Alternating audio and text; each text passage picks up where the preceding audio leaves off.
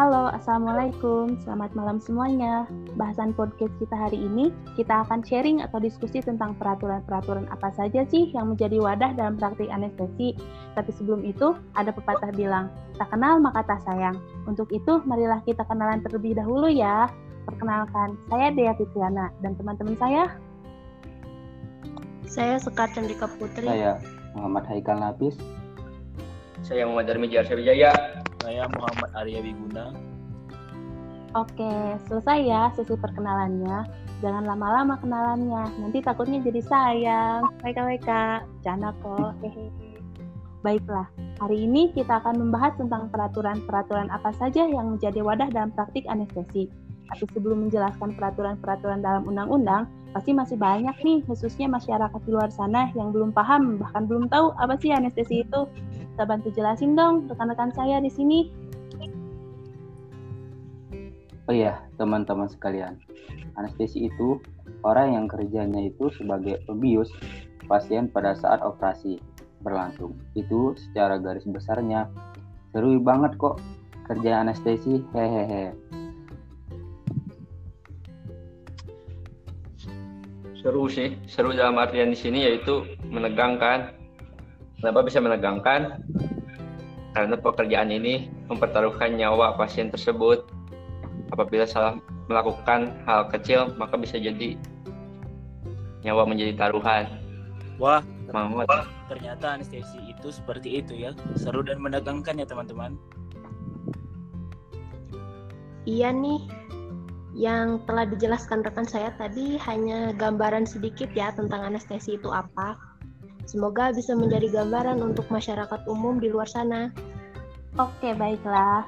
Setelah kita mengetahui sedikit tentang anestesi, maka pastinya pekerjaan mereka yang seru dan menegangkan ini pasti mempunyai peraturan-peraturan yang mendasari dalam praktik pelayanan anestesinya kan? Untuk itu, pada podcast kali ini kami akan menjelaskan sedikit peraturan undang-undang kepada kalian yang khususnya anak-anak generasi milenial di luar sana yang kerjanya rebahan santuy untuk menambah wawasan pengetahuan mereka nih. Baik, kita akan bahas peraturan yang pertama, yaitu Peraturan Menteri Kesehatan Republik Indonesia No. 31 tahun 2013 tentang penyelenggaraan perawat anestesi. Peraturan ini mencakup bahasan berikut. Penata anestesi adalah setiap orang yang telah lulus pendidikan anestesi sesuai ketentuan peraturan perundang-undangan. Segala sesuatu yang berkaitan dengan tindakan yang harus dilaksanakan penata anestesi dalam melaksanakan pekerjaannya.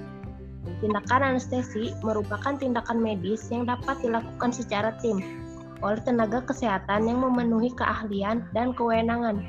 Apa saja sih tindakan anestesinya? Yang pertama ada tindakan pra-anestesi, lalu tindakan intra-anestesi, dan terakhir tindakan pasca-anestesi.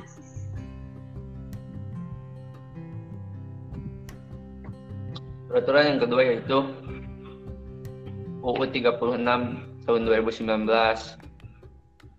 Oh, tahun 2009 tentang kesehatan dan UU-36 tahun 2014 tentang tenaga kesehatan. Dari kedua peraturan ini, masing-masing menjelaskan tentang kesehatan. Mengapa anestesi ada di dalam UU Kesehatan? Karena anestesi termasuk tenaga kesehatan yang bertujuan untuk meningkatkan derajat kesehatan masyarakat. Nah, di sini juga ada peraturan Permenkes 119 tahun 2011 tentang pedoman penyalahgunaan anestesi dan terapi intensif. Nah, peraturan ini menjelaskan tentang pedoman dalam menjalankan praktik-praktik anestesi. Pedoman ini sangat penting karena dalam melakukan pekerjaan kita pastinya akan berpegang teguh pada sebuah pedoman, yaitu menghindari terjadinya hal-hal yang tidak kita inginkan. Baiklah, kemudian ada peraturan keempat, yaitu Peraturan Menteri Pendayagunaan Aparatur Negara dan Reformasi Birokrasi Republik Indonesia tentang jabatan fungsional. Peraturan ini menjelaskan bahwa penata anestesi itu bisa mempunyai jabatan fungsional. Seperti yang kita tahu, jabatan fungsional itu kan kayak seperti aparat aparatur sipil negara. Nah, aparatur sipil negara itu kan bisa jadi TNI atau Polri. Nah, kebijakan ini nih sangat bagus dikeluarkan oleh pemerintah karena kan tenaga anestesi ini lumayan langka dan juga sedikit sih masih. Jadi dengan adanya jabatan fungsional ini bisa nantinya bisa akan meratakan penataan anestesi di daerah-daerah terpencil karena kan mereka nanti siap dan bersedia untuk ditempatkan di mana saja. Jadi peraturan ini sangat baik untuk kedepannya. Nah, cukup jelas kan penjelasan singkat dari rekan-rekan saya. Semoga bermanfaat ya buat teman-teman yang sedang mendengarkan podcast kita ini. Dan jika kalian ingin lebih tahu secara mendalam tentang anestesi, khususnya untuk anak-anak yang mau melanjutkan ke perguruan tinggi, kalian bisa memantau channel podcast kami karena akan banyak info-info terbaru tentang anestesi. So, jangan sampai kelewatan ya. Sampai di sini dulu ya guys podcast kita. See you on the top guys. Anestesi. Bius.